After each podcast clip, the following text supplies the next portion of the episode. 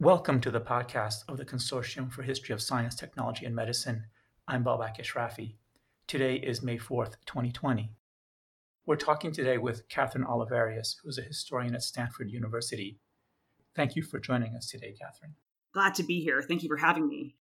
You've studied 19th century America, and you've been interested in the antebellum South, in the Greater Caribbean, in slavery and disease. And you work to understand how the yellow fever epidemic of the 19th century disrupted society in those areas. When you look at the current COVID 19 epidemic through the lens of your work, what do you see?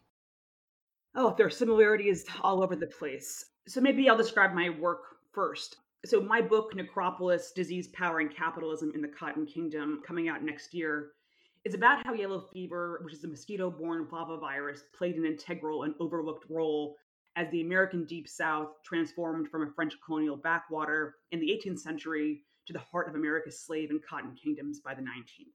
In the six decades between the Louisiana Purchase in 1803 and the Civil War in 1861, New Orleans experienced 22 full blown summertime yellow fever epidemics. And these killed about 150,000 people in New Orleans alone during these six decades. American cities connected to New Orleans by the Gulf of Mexico or the Mississippi River, so Natchez, Galveston, Biloxi, Pensacola, Mobile, and Vicksburg also suffered mightily, adding perhaps another 150,000 people to the death toll. In 1853, in fact, New Orleans suffered its worst epidemic, with about 12,000 people dying in three months, making it one of the worst natural disasters in American history. And after the Civil War, the virus returned with a vengeance, moving further, faster into the American interior to Memphis and St. Louis, places that had been considered safe from what was called Bronze John, yellow fever, before railroads became the supervectors of yellow fever carrying mosquitoes. Now, disease had proved itself to be an existential crisis for the US during Louisiana's territorial period, so between 1803 and 1812. And during this period, it killed thousands of American politicians and fortune seekers from New England, people who were locally dubbed strangers.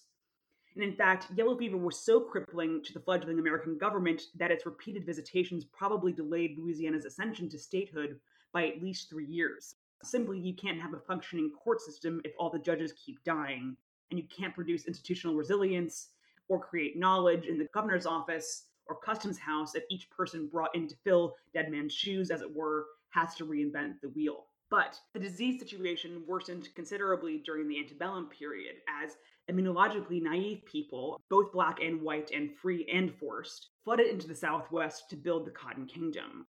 With mass immigration came crowd diseases like cholera, plague, influenza, consumption, and typhoid. But yellow fever proved to be New Orleans' most lethal tyrant, routinely eclipsing all other causes of death when it struck, doubling or even tripling the city's already high average annual death rate. Now, yellow fever was considered a stranger's disease, strongly associated with unacclimated white immigrants from the north and from Europe, especially from Ireland and Germany. And these immigrants would have been escaping the Irish potato famine, for example, or political upheaval in the German states. And so strong was this association between so called strangers and yellow fever that when charity hospital administrators yelled out name, age, and country to approaching patients, an answer of Mahoney or Bruns would land that person directly in the yellow fever ward with no further consultation. Foreigners did face particularly grim odds, it seems. White American born migrants died from yellow fever at four times the Creole rate, and Creole at this time means people that were born and raised in Louisiana. British and French migrants died at 10 times the Creole rate, and Irish and German migrants at 20 times the rate. In fact, in total mortality terms, yellow fever accounted for 20% of all deaths among native Orleanians, but between 75 to 90% of deaths among migrants. Thus, while as many as eight Orleanians died per hundred annually, 8%, making New Orleans America's deadliest city by far and on par with Havana. Deaths could reach 20 or even 30% in certain immigrant neighborhoods. So these are big, big, big numbers, made all the more terrifying because people knew so little about this disease's sort of etiology. There was no cure, no inoculation, no conclusive evidence of disease transmission, no confirmation as to whether it was contagious or miasmatic, and no satisfactory explanation for why it killed some while leaving others unaffected. And it was, moreover, a sudden and very horrible way to die, with victims oozing blood through their external orifices and then vomiting up at the end this partly coagulated blood that was roughly the consistency and color of coffee grounds. It was such a painful death that even pious victims screamed profanities as the end neared. Now, in the 19th century, about half of all yellow fever victims died. The other half became acclimated or immune for life. Now, in this highly lethal city essential to the cotton, sugar, and enslaved industries, I argue that an invisible epidemiological hierarchy came to commingle with and exacerbate the Caribbean esque racial hierarchy of whites, free blacks, and enslaved people. In this invisible epidemiological hierarchy, acclimated citizens stood atop the social ladder. Those yellow fever survivors, so people who had faced the disease and survived. And these acclimated citizens were followed by so called unacclimated strangers, those people awaiting their brush with yellow fever, sort of in this limbo. And those unacclimated strangers were followed by the dead.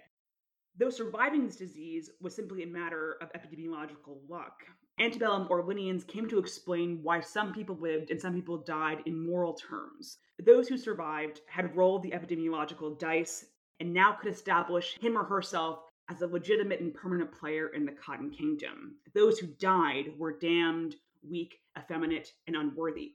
Acclimation was locally called the baptism of citizenship, a credential or a passport to success. All of the richest and most powerful white men in New Orleans incorporated tales of their successful acclimations into their Genesis stories. What they saw as evidence, allegedly, that they had been sanctioned by the spatial environment and by God for entrepreneurship and all white immigrants who survived described acclimation like being reborn, that, quote, victory had perched upon their banner. For enslaved black people, yellow fever justified increased, not decreased, discrimination and subjugation. Doctors, pro slavery thinkers, and politicians all echoed the idea that all black people were naturally resistant to yellow fever. This was not true. There is no epidemiological basis for this idea. But, true or not, the theory of Black inherited immunity provided an immensely useful justification for widespread racial slavery, as naturally immune Black people, in this logic, could safely work in spaces that would otherwise kill white people. Some people even called racial slavery humanitarian on this basis, as it protected white lives from this dreaded disease. But at the same time, as slaveholders insisted that enslaved people were naturally immune, no slaveholder would purchase an unacclimated slave. And the word acclimation, like many other descriptions, became intensely marketable in this slave market. And this description of acclimation or acclimated slave essentially reduced a person's past suffering with this disease into a marketable asset. In fact, acclimated slaves sold for between 25 and 50% more, with their hard earned immunity translating into increased social and economic capital for white owners. Now, immunity to yellow fever, ill understood in the 19th century, was euphemized with phrases like acclimation or seasoning or creolization. Now, acclimation meant surviving yellow fever, but to have what I call immunocapital, Orleanians had to convince others of their immunity. So, immunity was and is an objective biological reality, but before vaccination or diagnostic blood testing, it was invisible and impossible to verify. It was thus subjective and performative, a matter of faith as much as fact. But whether real or imagined, immunity mattered for white people.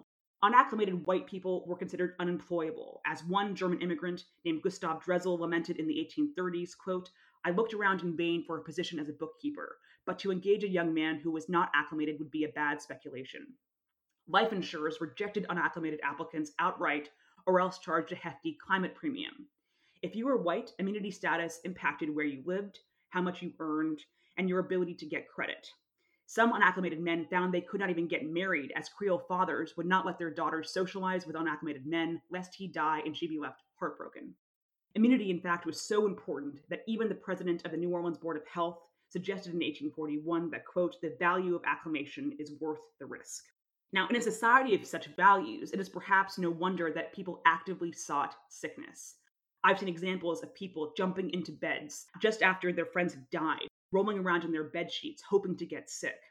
Some people would even eat black vomit or inject it into their bloodstreams.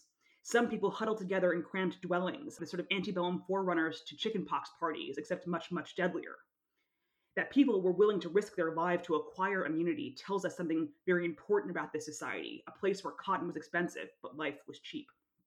Now, seizing on this logic of immunocapital, 19th century Orleanians, especially the 19 year old boys, were very good at rationalizing away statistics.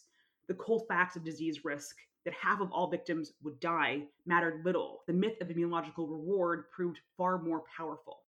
Thus, while epidemics raged, young men routinely touted aspirational mantras about human agency over disease, insisting that yellow fever was a mild ailment, boasting that they had never enjoyed better health, and reassuring family far away that they would succeed where others had failed. Such optimism may have been self delusional, but most unacclimated white migrants bought into amino immunocapital and the hierarchy it created, believing that the system would benefit them eventually. After all, immunological discrimination was just one more form of bias in a city premised on inequality. Now, yellow fever did not make the South into a slave society, but it certainly widened the divide between rich and poor. High mortality, it turns out, was economically profitable for New Orleans' most powerful citizens because yellow fever kept wage workers insecure and so unable to bargain effectively. It's no surprise then that city politicians proved unwilling to spend tax money on sanitation and quarantine efforts, and instead argued that the best solution to yellow fever was paradoxically more yellow fever. Water pumps, sanitation, and quarantines only delayed the inevitable. That put the burden on the working classes to get acclimated, not on the rich and powerful to invest in safety net infrastructure. So, if we fast forward to today and to our own pandemic of COVID 19, an event that has radically changed all of our lives, made some of us sick, and has warped the passage of time itself to move like very stressful molasses. Now, yellow fever in the 19th century, of course, was far more lethal than COVID 19. But some of the parallels that I see to today's coronavirus pandemic are striking. The big similarity is to do with this recent discussion of immunity passports. With an estimated 20% and more of Americans out of work, there's been intense pressure for governors to reopen their states for business and to get people back to work. Now, Germany, Italy, Chile, and Britain are all toying with notions of immunity passports, proof that a person has beaten COVID that would allow people with antibodies to go back to work faster. The World Health Organization has cautioned against such passports on scientific grounds that there is currently not enough evidence that people who have recovered from COVID 19 are immune to a second infection. But even if the science is shaky, states, nations, and cities are sort of pressing on with this concept regardless. And I would stress caution. We've already seen how today's COVID 19 pandemic hasn't so much created inequalities as it has exacerbated those already there. Viruses don't discriminate by social class or by race. They don't think, after all. And yet, the impacts of this virus in the US are already deeply discriminatory because humans make them so. There is already massive racial, economic, and geographic inequality in exposure, testing, and treatment to this virus. And we must work to prevent the establishment of that invisible hierarchy where we elevate the immune and shame the vulnerable and bar them from participation in normal society. I think it'd be very socially destructive if we end up with a sort of two tier system of the haves with immunity able to go out and participate in normal life, and the have nots without immunity who have to wait at home for months, maybe years until we develop a vaccine. Now, if immunity becomes a prerequisite for employment, for instance, I fear that we will start to see people make choices that they should never have to make, where people who are already in desperate straits will deliberately try to get sick in order to get and keep jobs, to support their families, and put food on their tables. And this could lead to a kind of Wild West of widespread, impossible to contain infection, as well as a lot of individual suffering. In sum, the most vulnerable people in our society cannot be punished twice over first by their circumstance and then by the disease. We've been there before, and we certainly do not want to go back to that. Thank you for sharing your work and your perspectives on the current epidemic with us. My pleasure. Thank you. This has been a podcast from the Consortium for History of Science, Technology, and Medicine, and I'm Jessica Linker, a program coordinator at the consortium. You can find other podcasts, video lectures, archival spotlights, as well as opportunities to connect to our community of scholars at chstm.org. This podcast is made possible with the generous support of the Pew Charitable Trusts the Andrew W. Mellon Foundation, and the Rita Allen Foundation.